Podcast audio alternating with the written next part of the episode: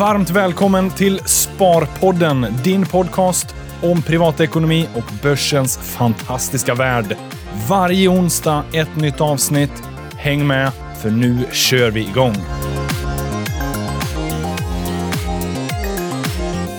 Välkomna! Sparpodden avsnitt 234. Hur är läget Jocke? Det är bra! Det är bra faktiskt. Eller faktiskt, det är bra. Riktigt Ja, bra. trots allting, omständigheter och så vidare. Ja. Ja. ja, men det är bra här också. Du, det här är ju ett efterlängtat avsnitt. Ja. Vi har ju två gäster med oss som vi nu har uh, teasat lite om i två avsnitt faktiskt. Mm. Och Så nu, äntligen. nu händer det. Ja. Välkomna Sean George och Ulf Erlandsson. Tack så mycket. Hur är läget? Jättebra. Ja. jättebra. Det... Sean, det är lite comeback för dig. Ja, precis. Du har varit med i Sparpodden i somras. Ja. Eh, och vi kommer återkomma lite till vad har hänt sedan dess. Det är en av de mest lyssnade poddarna också faktiskt. Ja, Ja. kul. Ja. En, eh, Så känn ingen press nu. Nej, Nej, nej, precis. Verkligen. Ja, det är Ulfs problem i så fall. Ja, just det. Nej, men om vi, och så att lyssnarna känner ju dig lite, Sean. Eh, men om vi börjar med dig då, Ulf. Eh, ni, ni, har ju, ni är ju verksamma tillsammans. Berätta gärna lite mer om det. Ja, vi håller på och sätter upp eh, två fonder tillsammans eh, som eh, håller på att komma under de närmsta månaderna här. Så det är ett jättespännande Ja. projekt. Eh, jag kommer tidigare, jag har varit i den institutionella världen, förvaltat eh, krediter på fjärde AP-fonden och varit en vända i London på Barclays Capital också. Eh, och har träffat Sean i marknaden och ser fram emot att jobba tillsammans verkligen. Det ska Ja. spännande. Ja, det här ska bli riktigt grymt. Och det är lite det som är huvudtemat för det här avsnittet. Djupdykning ner i räntemarknaden. Det händer ju otroligt mycket där och eh, förhoppningsvis ska vi se om vi inte kan eh, få ur er lite nuggets som vi kan ta med oss. Eh, och vi har fått lite frågor Ja. även på det där. Absolut. Hur träffades ni? Det är rätt intressant. Hur gick det till? Ja, det, alltså, egentligen ska vi en- inte ens prata om det. Give us the love story. Ja, ja, men alltså, eh, så den här klassiska eh, Ulf och jag träffades i marknaden och eh, eh, det är inte uppenbart, folk kan inte se mig men jag ser inte särskilt svensk ut men att jag är svensk då, eller jag pratar svenska och eh, eh, det, eh, Verizon, ett telekombolag i USA, eh, gjorde en stor emission, de lånade 50 miljarder dollar på en dag. Oj. Jag gjorde olika obligationer och den var prissatt väldigt, väldigt billigt. Och jag och, uh, Ulf uh, köpte eh, och tradade tillsammans. Jag köpte så pass mycket så att vdn för min bank var involverad i den risken som jag tog. Det, det är inte varje dag vdn är involverad i en traders position. Eh, den var så pass stor och eh, eh, ja, typ 50, över 50 procent av den glo- globala volymen i den första månaden i obligationen. Och, eh, eh, Ulf, du kan berätta hur det Ja, nej, nej, jag, jag tog in några jätteordrar och eh, känner ju fantastiskt bra med pengar på den här, för den gick väldigt bra. Eh, och jag förstod att Sean var en ganska reko och killen är en månad efter emissionen så biddade han 115,95 på de 30-åriga obligationerna här. Jag sa att jag vill sälja dem på 116 flat, alltså 16 procent upp från nyemissionspris på den här månaden. Och han köpte dem där, så att, eh, då tyckte jag att det var en rätt cool kille att jobba med. Men det var inte säger- en spänn heller. men vi säger båda egentligen lite skämtsamt om att våra, våra, våra liv som obligationshandlare tog slut med den traden. Det kommer aldrig bli lika bra igen. Det Det var piken. 250 procent eh, annualiserat eh, IRR på den här transaktionen. Så att, eh, ja. Skönt att det gick bra, för när, man, när, du, när du sa att ni gick in i den här positionen då tänkte jag antingen gick ju det här väldigt snett och därför sitter ni båda och jobbar tillsammans nu. Eller så gick det väldigt bra och ni hittade varandra. Ja, vad bra att det gick bra då. Ja, nej, så att, eh, Men det här är ju, för många av våra lyssnare är, studenter eller är bara privatsparare. Det är ju eh, s- sån otrolig skillnad att sitta och, och trada för flera miljarder eh, Eh, jämt emot privatspararen som handlar för hundralappar och tusenlappar. Hur, hur känns det och hur tänker man när det är de här summorna som ni handlar med? En, en, en fördel som man har när man handlar med stora summor är att man glömmer bort summorna ganska snabbt. Det måste bli ner till procent, räntepunkter och motsvarande. Så man räknar hela sitt PNL, alltså sitt resultat i termer utav det. Och det gör att man blir mer riskneutral också tror jag. Jag tänker inte på när jag gör den här dealen att det handlar om ett mindre lands BNP vi håller på och eh, kör, utan det handlar om procenten och räntepunkterna. Och då gör jag en bättre tradingstrategi också. För det hade psykologiskt blivit ganska jobbigt att hela tiden tänka att nu är, nu är jag ner någon miljard, nu är jag upp ett gäng miljarder. Det, det blir alldeles för surrealistiskt, tänker jag. Scared money doesn't make money. Nej.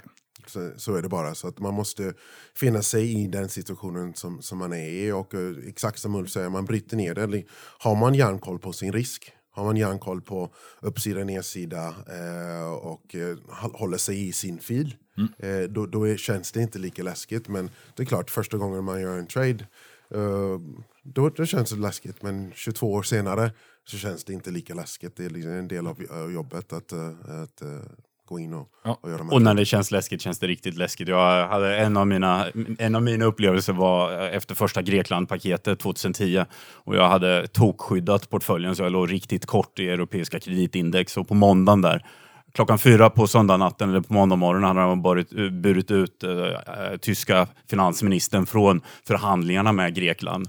Eh, men de lyckades få ihop ett paket och eh, det var ju helt fel position för min del. Eh, jag förlorade kanske, eller jag, eh, mi- mina böcker förlorade över 100 miljoner kronor den morgonen. Och då blev det ändå lite absolut, absolut siffror där. Fast då också, switch back to, eh, till procent, eh, så ser det inte riktigt lika ut. Och ändå kanske något rekord.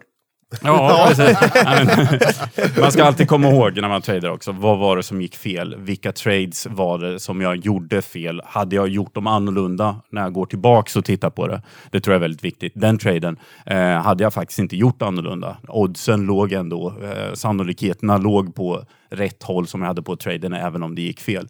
Eh, sen finns det andra tillfällen när man konstaterar att "Aj, jag gjorde fel och de lär man sig väldigt mycket ifrån faktiskt. Så är det. Jag tror det där är otroligt viktigt. Eh, om man kommer ner till trading så handlar det väldigt mycket om det här när man ser tillbaka på en förlustaffär. Jo, men den var värd att ta. Liksom. Det är det man någonstans som när man från ett riskperspektiv eller bolagsperspektiv funderar på den här traden, varför gjorde han den? Vi förlorar så här mycket pengar. Jo, oddsen var ju ändå rätt liksom. Men, men man ska ändå se trading, liksom, att en riktigt duktig förvaltare kanske kommer upp i en hit ratio på 55% i sina trades om man är riktigt, riktigt duktig. Eh, och många tror att man har en hit ratio, alltså successful trades, eller lyckade trades mot misslyckade trades på 70-80%. Det har man inte, man existerar inte då. Och därför gäller det, det är så viktigt att kontrollera nersiderisken när det går fel och ändå förstå när det går rätt hur man eh, ska trycka på de tradesen. Det, det är en sån otroligt viktig ingrediens. Eh, ett sätt att förklara som, som, som både jag och Ulf arbetar. Det, det är rätt intressant. Eh, Ulfs eh, filosofi om hur man hanterar risk och min filosofi hur vi hanterar risk är väldigt snarlika. Så när vi började rita på en whiteboard, liksom, okay, hur tänker du på världen, hur tänker jag på världen? Och vi kom fram till en bild och det lättaste sättet jag har fått folk att förstå det, det är, det är att ha en bil Eh, kör du en bil med en broms snabbare eller långsammare? Det är klart du kör den snabbare. Eh, har en bil med turbo, bättre chans att komma ur en kurva snabbare? Absolut.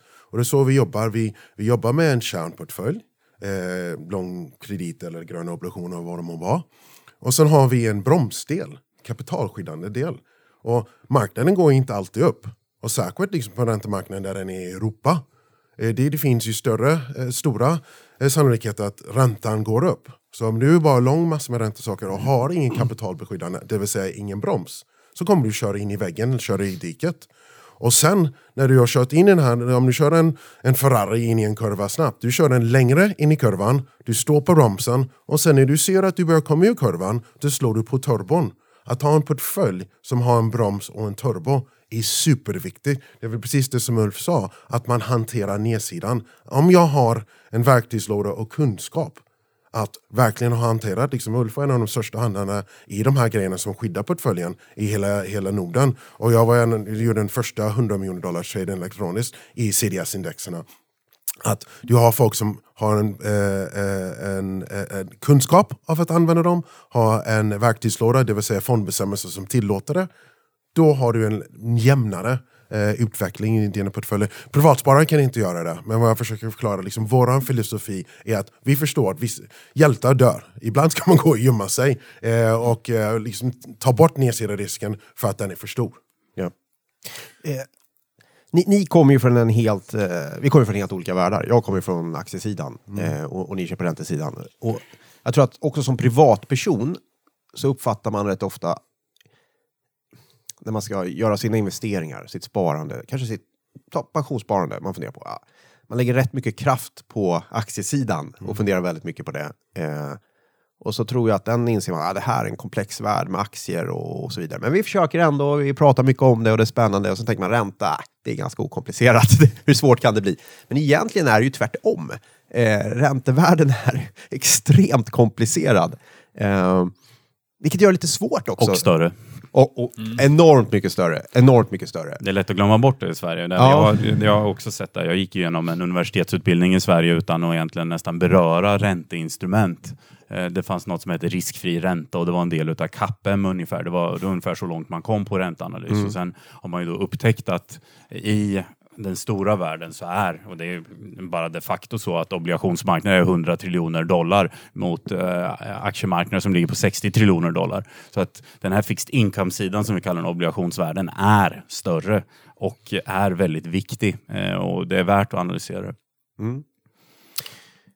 Och speciellt kanske ska vi säga också som eh, vi gillar räntor och tänkandet där som en optionalitet. Även om du fokuserar på aktiemarknaden så ska du komma ihåg att den dagen när aktiemarknaden har gått ner 25 procent och du vill ha ut pengar för att köpa en billig marknad, då måste du ha någonting i den, på den sidan av portföljen som ger dig liksom optionsvärdet att köpa andra tillgångar när de har gått ner i pris. Och där, där, det är en väldigt viktig komponent. Och därför ska man ha väldigt hög likviditet i sina ränteportföljer också, om man kan uppnå det. Du menar alltså att man tar pengarna från räntemarknaden för att stoppa in i aktier? Det är det som är... Ja, Det, och, det är ju den här, man pratar ju ofta om 60-40 eh, allokering. Mm. I Sverige brukar det tydas som 60% i aktier och 40% i räntor. I resten av världen så är det ofta 60% i räntor och 40% i aktier. Mm. Men det har man ju för att då förväntar man sig att räntedels eller obligationskomponenten ska kunna gå upp eller i alla fall inte förlora för mycket när aktiemarknaden har gått ner. Mm. Och sen så skiftar man runt per automatik då för att utjämna de här vikterna. Yes. Och då köper man marknaden, aktiemarknaden på botten eller nära, nära, botten. Mm. Är det en bra strategi? Gillar ni den? Jag, jag använder den själv. Det, ja. så att, eh, och, eh, men, men jag vill bara säga till folk att just nu när, man, när räntorna är minus i många delar av Europa så tror inte jag deras ränteportfölj, och säkert de är i vissa saker som finns, som svenska obligationsmarknaden enligt FI är klassad som illikvid i tre av fyra stader i Mifid 2. Eh, det är viktigt att vara i en ränteprodukt som är ett likvid och kommer inte förlora pengar när räntan eh, går upp. Därför att som vi har sett nu när den amerikanska tioåringen... Det låter ganska svårt. ja, jo, nej, men, det är, alltså, men grejen är det så här. Normalt sett, ja, normalt sett när aktiemarknaden går ner så sänker centralbankerna räntorna. Nu kommer de släppa på räntorna. Och vi har sett när amerikanska tioåringen liksom började närma sig 3 och priserna gick från 2,60 till 2,85 där för ett par månader sedan. Då gick ju aktiemarknaden ner hela tiden. Och då, då ser man väldigt tydligt, du förlorar i ränteportföljen och det skapar förluster i din aktieportfölj. Mm. I, redan tra traditionellt sett så ser man att aktiemarknaden går ner och då kommer centralbankerna och hjälper till på räntesidan eh, och, och, och sänker räntan. Och det här fallet kommer inte vara så. Jag tror att folk kommer förlora pengar i båda sin ränteportfölj och sin aktieportfölj. Och de flesta svenskar är inte beredda på det. De flesta, om du frågar gemene man, kan jag förlora pengar i min ränteportfölj? Så säger de nej. Och jag, jag, tror att det kommer vara lite, eh, lite överraskningar som folk inte, inte tycker om. Som, Men som privatperson, om man köper en, eh, om, om man lägger sin eh, räntedel då, där har man ju faktiskt möjligheten att lägga in ett sparkonto. Mm. Du kan få liksom en halv procent ränta kanske, du kanske mm. kan få en procent. Mm. Du kan få statlig garanti, mm. fria uttag. Kanske är det attraktivt. Det kanske är liksom eh, för en, för en institutionell, eh, för vår treasury. Jag tror de skulle älska de förutsättningarna. ja, vi vet när vi håller på att skapa våra fonder här, vi skulle älska om vi fick en procent någonstans där vi satte in cash. Men så är det inte, utan eh, de ska ha pengar för man ska sätta in cashen ja. istället. Um, och det, det är ju lite Men där finns det en liten edge för en privatperson. Faktiskt. Där finns det en liten Även om man som privatperson tycker privat. att det är skitdåligt, Nej, det är så är det faktiskt egentligen ganska bra. Ja. Nej, men det, det, är inte, det är inte alls oävet att säkra en del pengar på en sån sak. För att om det kommer en stor utblåsning av någon anledning så har man möjligheten att köpa tillgångar på ett lägre pris. Mm. Man slipper dessutom åka med hela vägen ner. Men Sean, du säger att eh, man ska vara lite orolig för sina ränteplaceringar. Gäller det även korta räntefonder? För det är ju precis det som många privatpersoner tänker, ja. att de ska vara trygga. Ja, alltså det, jag, jag såg när det var någon korträntefond som hade någon high yield, för det var förra året, som hade en high yield obligation som förlorade typ ett års avkastning på en månad. Så ett, kolla så att du har en korträntefond som inte sitter med massor med high yield obligationer.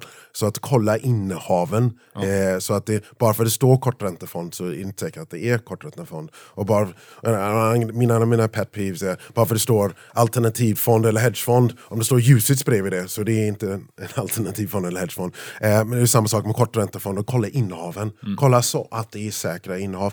Men, men en grej som det har varit mycket uppståndelse runt om i världen om att den amerikanska tioåringen har nått 3%. Men om kollar på den amerikanska ettåriga statsobligationen, den är på 2,5%. Och det, det är rätt betydelsefullt. Eh, Om du kan köpa säkra statliga statsobligationer och få 2,5%. Det, det, det, då blir risktillgångarna inte lika attraktiva att, eh, att hantera eh, eller att eh, vara lång. Särskilt när du ser lite volatilitet i marknaden och alla de geopolitiska riskerna. Att 2,5% i riskfri ränta är rätt bra. Så att, och är det många i Sverige som tror att räntan kommer aldrig gå upp? Säkert de som har huslån och köper dyra lägenheter i centrala Stockholm. Runt om. Bara, an- anekdot, jag har varit runt i hela Sverige. Liksom Köping, eh, Eskilstuna. Varje mindre stad som man kommer i, vet du vad jag ser? Byggkranar. Ja, det, det, det, det, är rätt intressant. Men, men, men vad jag försöker säga eh, på, på räntesidan är att räntan kan gå upp. Och, och vi har sett det, den har gått upp väldigt våldsamt i USA. Eh, Den lägsta nivån är 1,34 tror jag på den amerikanska tioåringen. Och de var på 3,02 häromdagen, runt 2,97 nu. Det, det är en 100% förflyttelse. Och under samma period så har du ettåringen kommit liksom jagat ikapp tioåringen och är på 2,50. Det, det är betydelsefullt. Så att om vi tror att vi är isolerade i Sverige från räntehöjningar kommer hur, hur stor kan den spreaden bli? Den amerikanska mot europeiska? Liksom? Den, den, den, den, kan ju, Hur stor som den kan ju växa helt klart, men man ska ändå komma ihåg, liksom, och, eh, och vi brukar ha ett talesätt, att eh, räntan sätts inte vid Brunkebergs torg. Och det menar man att för Riksbanken och hur vi sätter räntan i Europa är en funktion utav globala inflationstryck och motsvarande. Och det man har sett historiskt sett, och jag kan faktiskt säga, skrivit böcker om det här, eh, är att cykeln är ofta eh, ligger långt framme i USA. Så att när amerikanska räntor har börjat stiga så tar det ett tag, men sen kommer europeiska räntor efter. Och det är ju någonting som vi helt klart såg då eh, i cykeln 2005-2008 egentligen, hur europeiska räntor kom efter, men de följde ändå amerikanska. Och sen kan man inte gå, gå tillbaka historiskt och se det. Eh, och ser vi i Europa nu så börjar man rulla av QE. Riksbanken diskuterar nog mer att höja räntan än vad man gjort tidigare i alla fall. Och tittar man på en graf på spreaden mellan amerikanska styrräntor och europeiska så känns det ganska uppenbart att det finns definitivt tryck på uppsidan i eh, europeiska svenska räntor. Men samtidigt så, när vi, när vi träffades i somras, Sean, så då hade vi ju lite samma uppfattning där att snart så måste räntorna börja stiga. Nu sitter vi ju nästan ett år fram och de står fortfarande helt still. Ja, fast amerikanska räntorna har stuckit. Nej, amerikanska har ju ja, verkligen stuckit. ja, ja. Men när kommer det ske här i Sverige då? För det är så många Det hade gärna velat fråga sig. Ingves, men jag är ju fortfarande portad på Riksbanken. Jag får inte komma in där. men det är jag rätt- får inte det är vara rätt med- Jag får inte vara med faktiskt. Eh, Men, men, Jag tror att Ulf kan vara det också.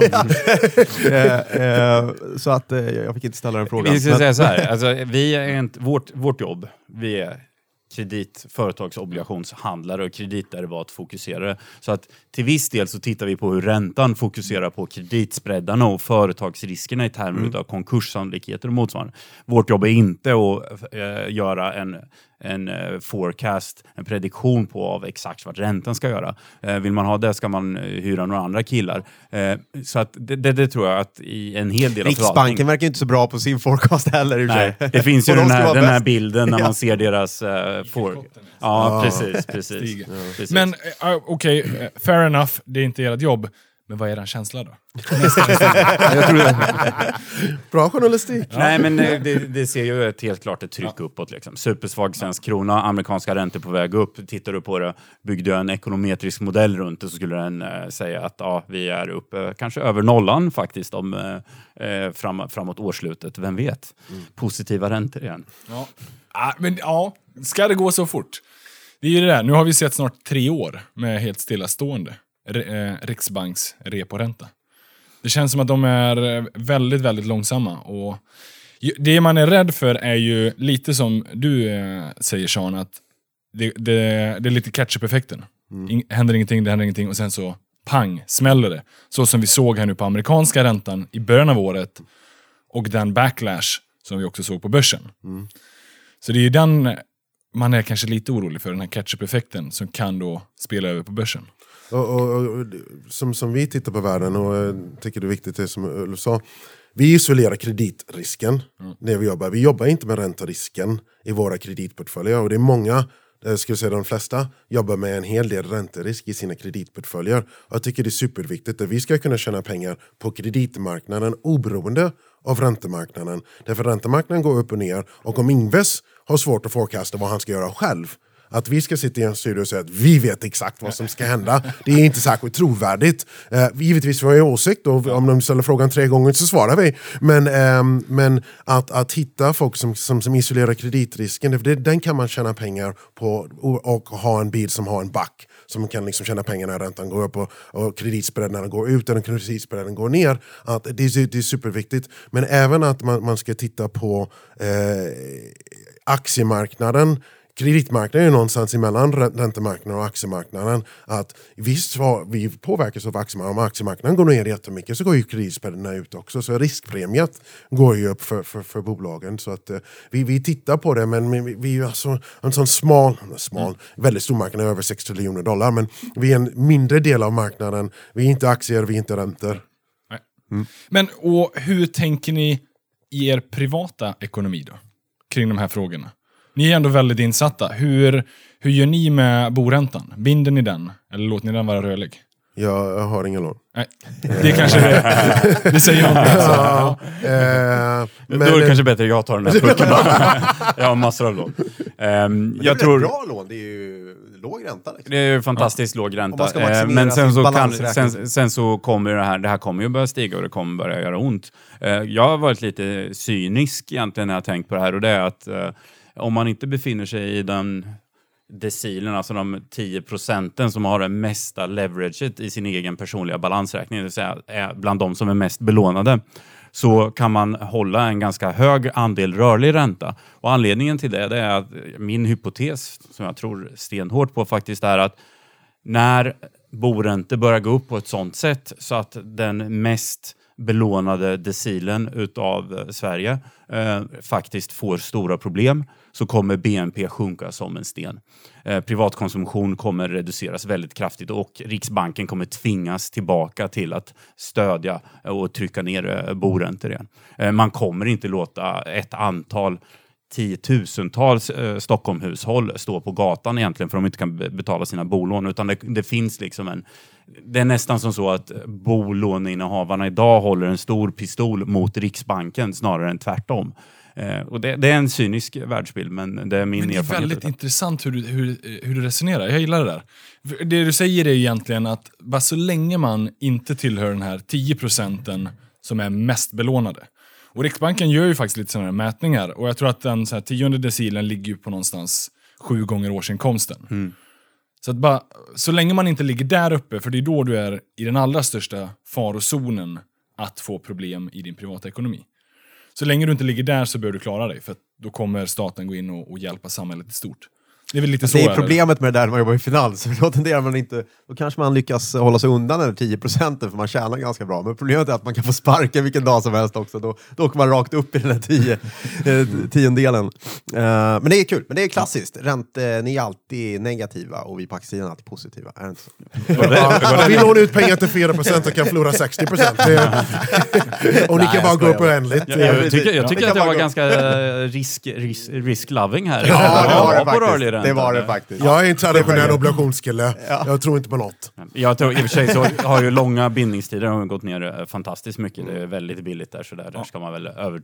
Från en makroekonomisk vy liksom, kommer man se ut. Har ni sett det här som heter Enkla? Eh, det är...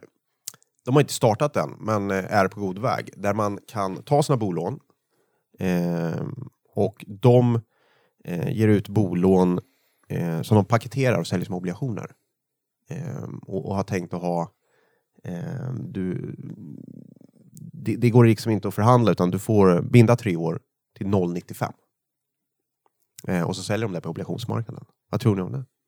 Ja, problemet är att det nu ska rulla sen. Ja, Det finns ingen som står bakom. Så om, om, om, om bolånemarknaden är tight och bankerna har dragit sig tillbaks när du ska, du, och du behöver gå tillbaka till Swedbank eller Ja. någonting annat. Och Swedbank står där, nej, du, du har ju lämnat mig. Det gäller att vara en bra kund då. Ja, precis. Det, det, det har man ju faktiskt glömt bort mycket när man gör bolåneanalysen. Vi, vi tror ju alltid att vi, våra bolån som vi har är någonting som banken alltid kommer låta oss rulla. Eh, Men det kan ju komma en situation som du säger, liksom, att någonting har hänt i din privatekonomi. Plötsligt kommer den här tvåårstiden. Du har rörlig Mm. ränta, men var, varannat år tror jag det är på mina lån så, så skriver vi ändå om kontraktet. Och då säger de, nej men tyvärr, du får en eh, annan kundbonus nu. Du får plus 3% för att du har inte ett jobb. Mm. Och plötsligt ska man gå runt och försöka schackra med bankerna när man har en väldigt dålig förhandlingsposition. Och det, där, där ska man se definitiva risker som eh, bolånetagare faktiskt. Sen på enkla modellen så jag tycker det är väldigt eh, spännande med att det kommer mer alternativ för att bankerna tjänar ju pengar som bovar på, på bolånen som det är just nu. Eh, men man ska inte heller underskatta incitamenten som bankerna har att sätta lite käppar i hjulen på de här typerna av uppstickare. Eh, så det kan ju också bli intressant att se eh, om det kan komma liksom eh, saker som kommer upp längs med vägen som inte gör den här affärsmodellen lika, lika enkel som eh, namnet antyder. Ja, precis. Och det finns väl lite, de har ju klarat sig undan vissa regleringsdelar och det är väl det som också är på ingång. Det lär pumpas in en hel del lobbyingpengar kan man tänka sig från de etablerade bankerna. Bankerna har ju ändå liksom som kreditinstitut ett väldigt övertag med att de ser dina affärer, de vet vad du är för typ utav, de har, de har big data på dig på något sätt. Och det är en konkurrensfördel för de kan bedöma kreditrisken mer specifikt än vad många andra kan göra. Men har ni någon känsla för skuldsättningen bland privatpersoner i dagsläget? Det pratas ju väldigt mycket om att eh, skuldsättningen i landet har förskjutits från staten till privatpersoner. Och eh, nu när bostadsmarknaden gått upp så mycket och folk tycks köpa än dyrare och behöver låna sig än mer. Är det, eh, ser vi några stora risker? Det finns ju uppenbara risker med att man är väldigt skuldsatt. Men är det... Jag tror Sven, det senaste jag såg, det har jag inte tittat på på ett tag, men det är svenska den mest belånade har varit på 200 år. Eh, eh, man vill, det är inte bra statistik att vara mest belånad på 200 år när räntan är lägst den har varit på någonsin. Nej. det, det, det, så att det, ja, det är klart det är en fara i det, liksom att man är maxbelånad på, på lägst, lägsta nivån. Eh, alltså det är bra exempel på bolag i USA, Toys R Us, som alla känner till här.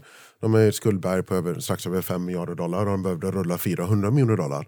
Och de kunde inte göra det för att de var för skuldsatta. Och, eh, Då var det Det- konkurs. Ja, det var en likvidation. Liksom. Det är inte ens omförhandling. Det är bara, sen har de en affärsmodell med, som Amazon totalkrossar. Men ändå. Eh, så att, att, att vara högbelånad när räntan är låg och sen ser saker och ting som kan ske när räntan går upp. Och de här hög belåningsgraden påverkar balansräkningen på ett supernegativt sätt. Jag säger inte att svenskarna kommer att gå i likvidation på som Toys R Us, men man ser det liksom att the circle of life, liksom många har lånat väldigt mycket pengar till fel pris. Och sen helt plötsligt så ska alla ta sin medicin. Och liksom, vissa patienter kommer dö på operationsbordet. Mm. Och man ska ändå också komma ihåg att, när vi var inne på riksbanksspåret här tidigare, alltså all den här kvantitativa lättnadspolitiken som ändå har bedrivits globalt sett, det, det går ju ut på att folk ska låna mer pengar. Man ska belåna sig mer. Och det Ja. går också ut på att, och det är en eh, oturlig effekt, men de som äger kapital när man sätter igång eh, den här typen av kvantitativa lättnadspolitik, de blir rikare. Och de som inte har det, de ska låna mer pengar för att köpa andelar utav det här kapitalet och så hoppas man att ska få hjulen att snurra snabbare på något sätt.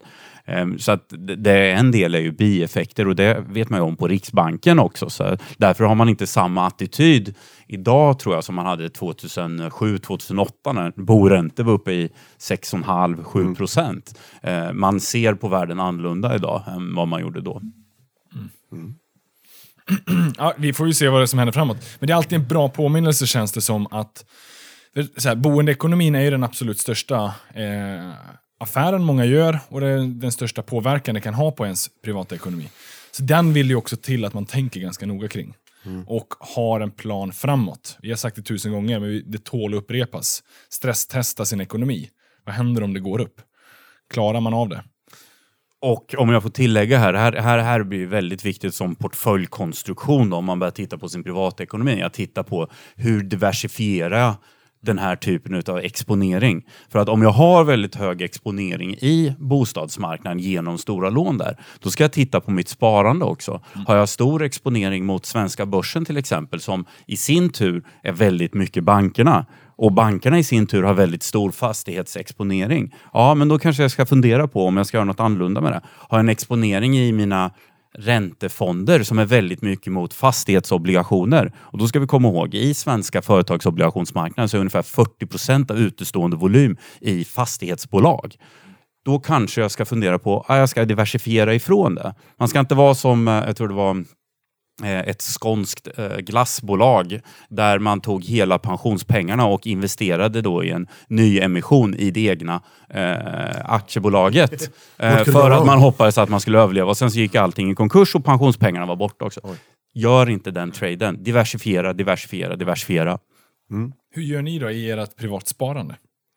Av nyfikenhet. Ja, jag... eh, Är det fortfarande vapen och guld, Sean? nej, nej, nej. Det, det var under en guld. korpor, under en konservburkar jag hade tillagt. Nej, men... Eh, eh, nej, vi är inte 2008 nu. Nej. jag, har faktiskt, jag har faktiskt fortfarande är väldigt examinerad eh, mot, mot aktiemarknaden. Okej. Så att, eh, jag i mitt eh, pensionssparande, jag tror det är över 80% aktiemarknaden. Eh, och eh, fixed income-benet eh, är den som har aktiemarknaden. Jag är 45. Så att eh, jag, jag kommer få en tre sättningar till. Eh, jag har, varit nära att trycka på knappen att, att dra ner aktieviktningen. Eh, inloggad och allt. Liksom. Jag har bara suttit där och stirrat på skärmen. Men, men grejen är liksom, man är så sjukt långsiktig. Jag, liksom, jag, jag har inte en daglig nav eller en månadsvis nav på det där. Det är sjukt långsiktigt. Så att, eh, jag, blir det en sättning så säljer jag min eh, företagsobligationsportfölj eh, och, och, och, och, och, köper mer köper aktier. eh, med, aktier. Men egentligen ska jag dra ner den här till 50-50. Eh, eh, vad den ska vara på. Men jag, liksom, man, eh, för en marknad så behöver man antingen girighet eller rädsla och jag är girig just nu. Eh, jag vet precis vad jag är. Men liksom jag, liksom, the man in the mirror är fortfarande girig så jag har inte tryckt på säljknappen. Ah, okay. Jag, jag känner så här att när man har varit en hel dag på jobbet och tradat och varit igång och tagit risk så är man, man är ganska risk och beslutstrött faktiskt. Jag sitter och skriker på en amerikansk mäklare i sängen för att sätta en new issue klockan 10 på kvällen. Och sen dra upp paddan och bara säga ja, men nu ska jag titta på min riskallokering i pensionssparandet. Det, det, är, inte, det är inte superpopulärt hemma vid kan man säga. Så Det är att, så. eh, Ni går inte tillsammans och gör så här minpension.se och kör en... Nej, jag har en- försökt en lite, prognos. lite mer, men, men jag, ja, tyvärr. Men det, det, är, det ska man göra. Det ska man göra. Mm. Eh, men det är mer professionell eh, slapphet på det, eller Mm. trötthet efter, efter Skomakarens barn. Ja, precis. Mm. precis. Men så vad är det du säger mellan, eh, så du är ganska... eh, Du, du kollar inte på din pension överhuvudtaget? Jo, det gör jag, men jag har haft eh, väldigt mycket exponering i aktier än Okej, så länge. Kan jag, säga. jag gjorde en koll här om sistens faktiskt, och det var att jag ville flytta en del av min svenska aktieexponering mot eh, index som inte har exponering mot bruna bolag, alltså koldioxidutsläppande, alltså tunga koldioxidbolag, fossilbolag. Eh, tyvärr så var avgiften mycket högre för det, så att, eh, det gjorde jag inte, men det är någonting jag ska försöka undersöka om jag kan få på en mer kostnadseffektiv variant. Mm. Men, och riskspridning över världen, eller är det fort, eller väldigt exponerat mot Sverige? Global, jag har Global. globala aktiefonder och amerikanska räntefonder. Mm. Ah, Okej, Mestadels globalt också. ja. ja. men det är bra. Lever som ni lär. Eh, men det är än en gång, liksom, riskspridningen är ju den som alla kan ta tag i. Eh, och det är en sån enkel grej och ger så otroligt mycket. Ja. Så det är en bra påminnelse. Vi ser, vi ser ju lite liksom med våra jobb, vi kommer ju, tror att vi kommer gå extra bra för oss om det blir volatilitet och stök i marknaden. Så att det är en, liksom en naturlig hedge mot den här långa positionen i aktiemarknaden, pensionsspararna. Att karriärmässigt så eh, tror vi att eh, vi kommer göra bra ifrån oss eh, när, när, när det blir extra stökigt. Ja, men det är bra. Diversifiering. Kan vi inte gå in på det? Berätta, vad är det ni gör? Vad är det ni jobbar med nu? Eh, just nu känns det som jag är en dammsugsförsäljare, jag har varit runt om i landet. Men, eh, så vi håller på att lansera en fond eh, som, som är global. Eh, ax, eller, eh, aktie, eh, företagsexponering. Eh, Om det är några som äger Pareto Corporate Bond, det, Stefan Eriksson är jätteduktig på global företagsobligationsförvaltning. Eh, men vår våran filosofi är att eh, eh, vi ska inte ta ränterisk. Eh, vi, är väldigt eh, disciplinerad. Eh, det är många som får de en bred mandat ska göra massor med saker. Eh, man får titta sig själv i spegeln. Vad är jag bra på? Jag har jobbat med kreditriskpremie i 22 år. Innan du fortsätter. Ja. För, en gång för alla, förklara supertydligt. Vad är skillnaden på ränte och kreditrisk? Så riskfria räntan är den statliga räntan, var staten lånar pengar. Om du ska låna ut pengar till någon annan som är staten så är det någonting mer du vill ha. Därför att staten kan ju beskatta dig. Ja. Eh, de, eller ta pengar. eh, Och trycka nya pengar. Ja, precis. Ehm, eh, och företagen har inte den möjligheten. Så det fanns den här skillnaden mellan den statliga, vad den staten kan låna för och vad ett bolag kan låna för. Och så vi isolerar den biten så att vi, vi tar inte ränterisken. Därför att som sagt den här igelkotten, Ingvar, som, det- vi kan inte på ett trovärdigt sätt säga att vi är bra på ränterisk. Och vi tar inte valutarisk. Eh, därför att, än en gång, jag hade inte betalat mig själv för att ta valutarisk. Jag ska inte eh, ta betalt för någon annan att göra det. Men vad, vad jag tror är liksom, eh, mycket av det som jag har sagt. Riskspridning, titta på vad, vad, vad man kan få den bästa riskfria avkastningen runt om i världen. Eh, och importera den tillbaka till Sverige, paketera den utan valutarisk eh, till, till, mot slutkund.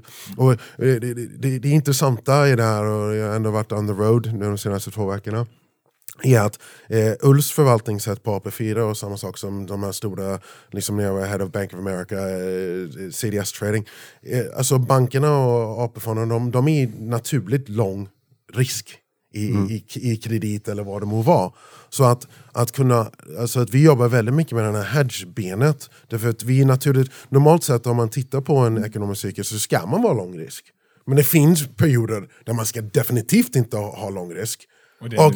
Ja, ja, det, det kan man de- debattera, men det är snart i alla fall. Eh, och om man kan plocka bort nedsidan under den perioden, det vill säga inte förlora pengar när det blir stökigt, eller det är inte olagligt att tjäna pengar. Då någon sa att det måste vara olagligt. Nej, det är det inte. Liksom, du kan tjäna pengar på att marknaden går ner.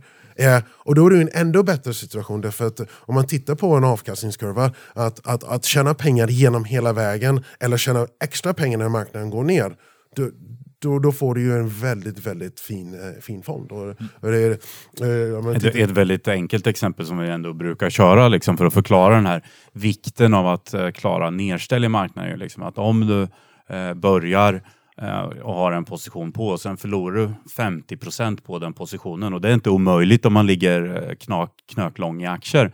Eh, då behöver du göra en avkastning på 100% för att komma tillbaks till samma ställe som du började på. Eh, så därför är det liksom illustrerar bara den matematiska effekten utav att det är viktigt att reducera nedsidan för att kunna komma tillbaks, ha möjlighet när man gör bra ifrån sig på uppsidan sen igen.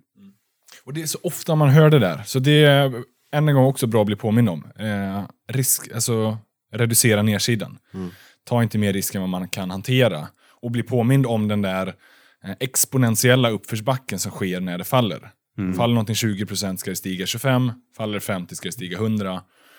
Faller det 90% då ska det stiga typ 990%. Och Innan jag tycker det är viktigt att man ändå formulerar det för sig, inte bara som att vi ska vara rädda för nedsidan, utan där finns ju möjligheten. Ja. Om du köpte S&P på triple six 666 när det låg där nere som lägst 2009 så har du ju tjänat pengar som en bandit. Men det gjorde du bara om du hade torrt krut och riskkapital eh, som du kunde få ut och sätta ut där. Och problemet för hela marknaden var att man hade ingenting som någon annan ville köpa så man kunde ta den här risken.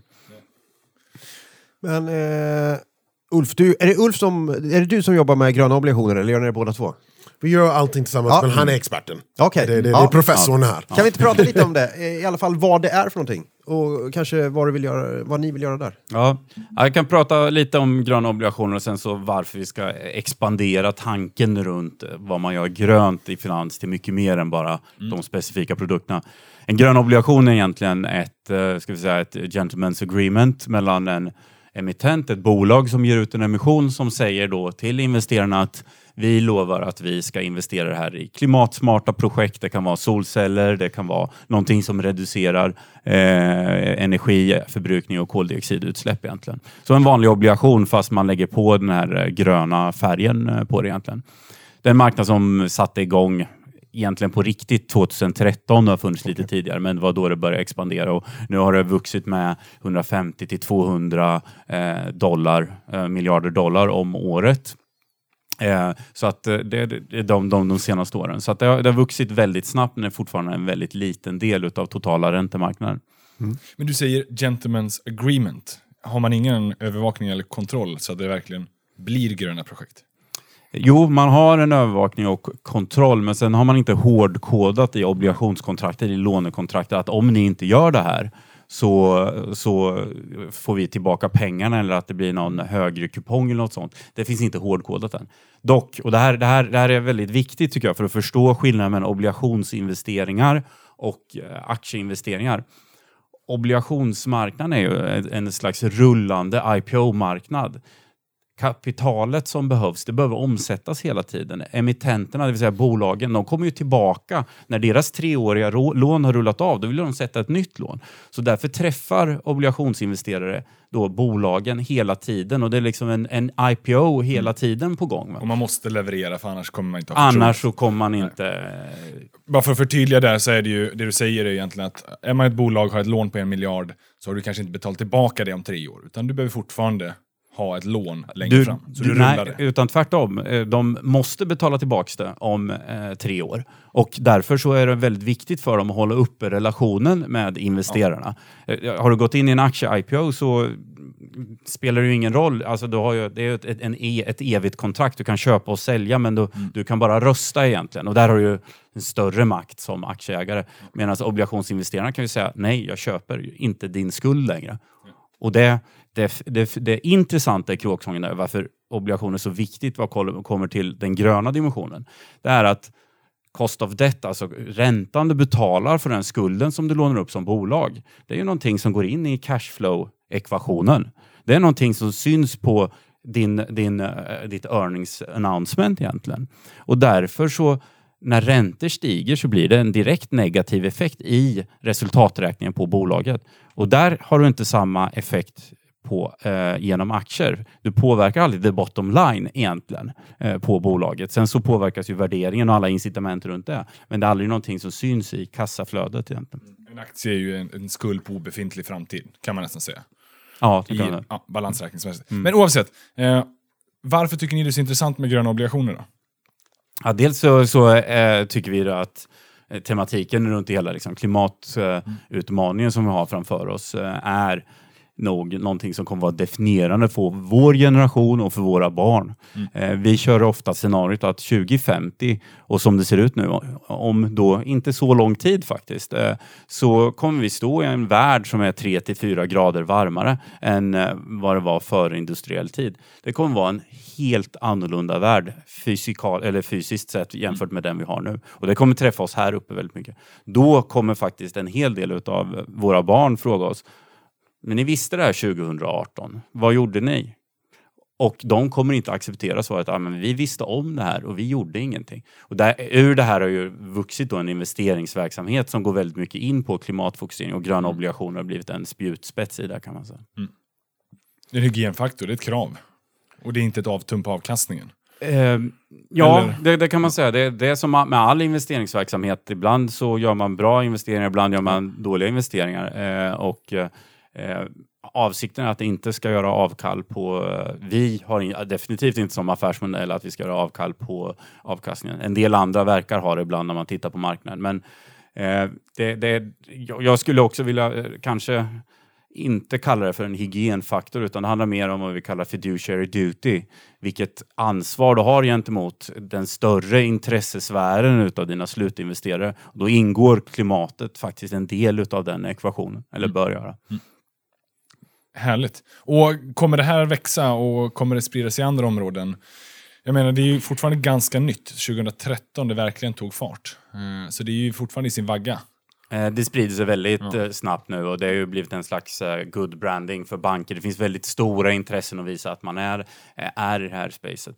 Eh, mitt koncern kan vi säga, det, det är också den här eh, fonden som vi arbetar med eh, för att eh, jobba med de här frågorna, som inte bara kommer att investera i gröna obligationer utan kommer att titta på hela obligationsmarknaden.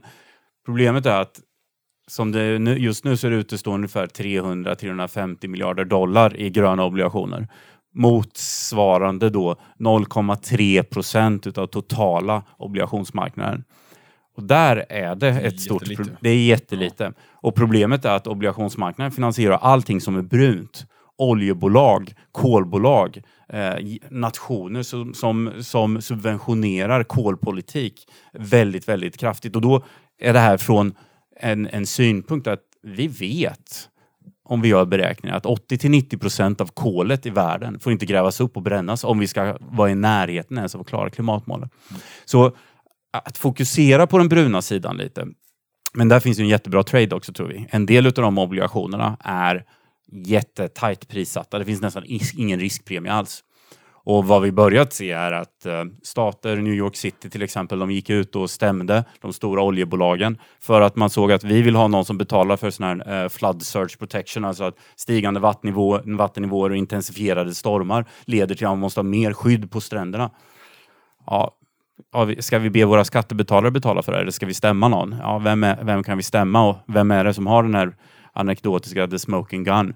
Oljebolagen. Och de har varit medvetna om problematiken. Så vi går till dem och hämtar pengarna. Och det över sikt kommer leda till att de här bolagen kommer vara mycket mindre profitabla, är vi rätt övertygade i vår investeringshypotes. Om man tittar på de här tobaksbolagen som blir sönderstämda.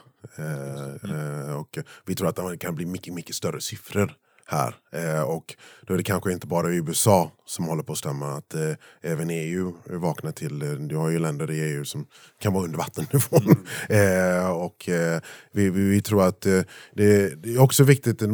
Du tog det bara lite lätt Ulf, men jag vill poängtera att profit and purpose. Att, alltså, det är inte välgörenhet. Om folk ger oss deras pengar så måste vi tjäna pengar. Men om vi kan tjäna mm, lika mycket pengar och göra gott.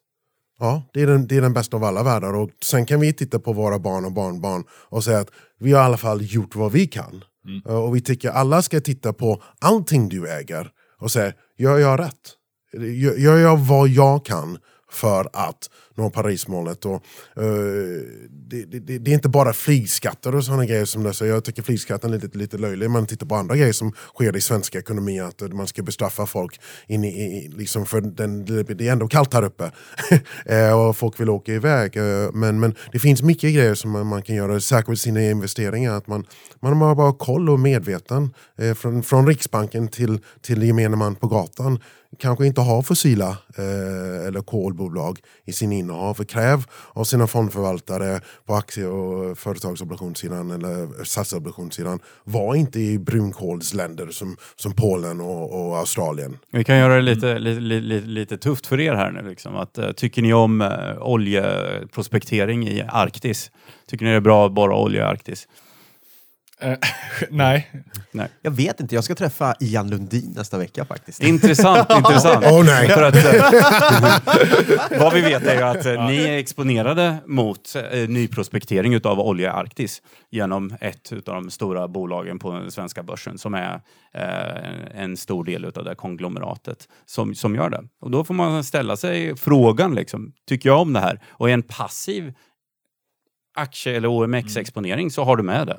Eh, och då måste du ställa, ändå ställa dig frågan, ska jag vara med på den här resan eller inte? Och där tycker jag att folk ändå ska göra ett definitivt ett medvetet val.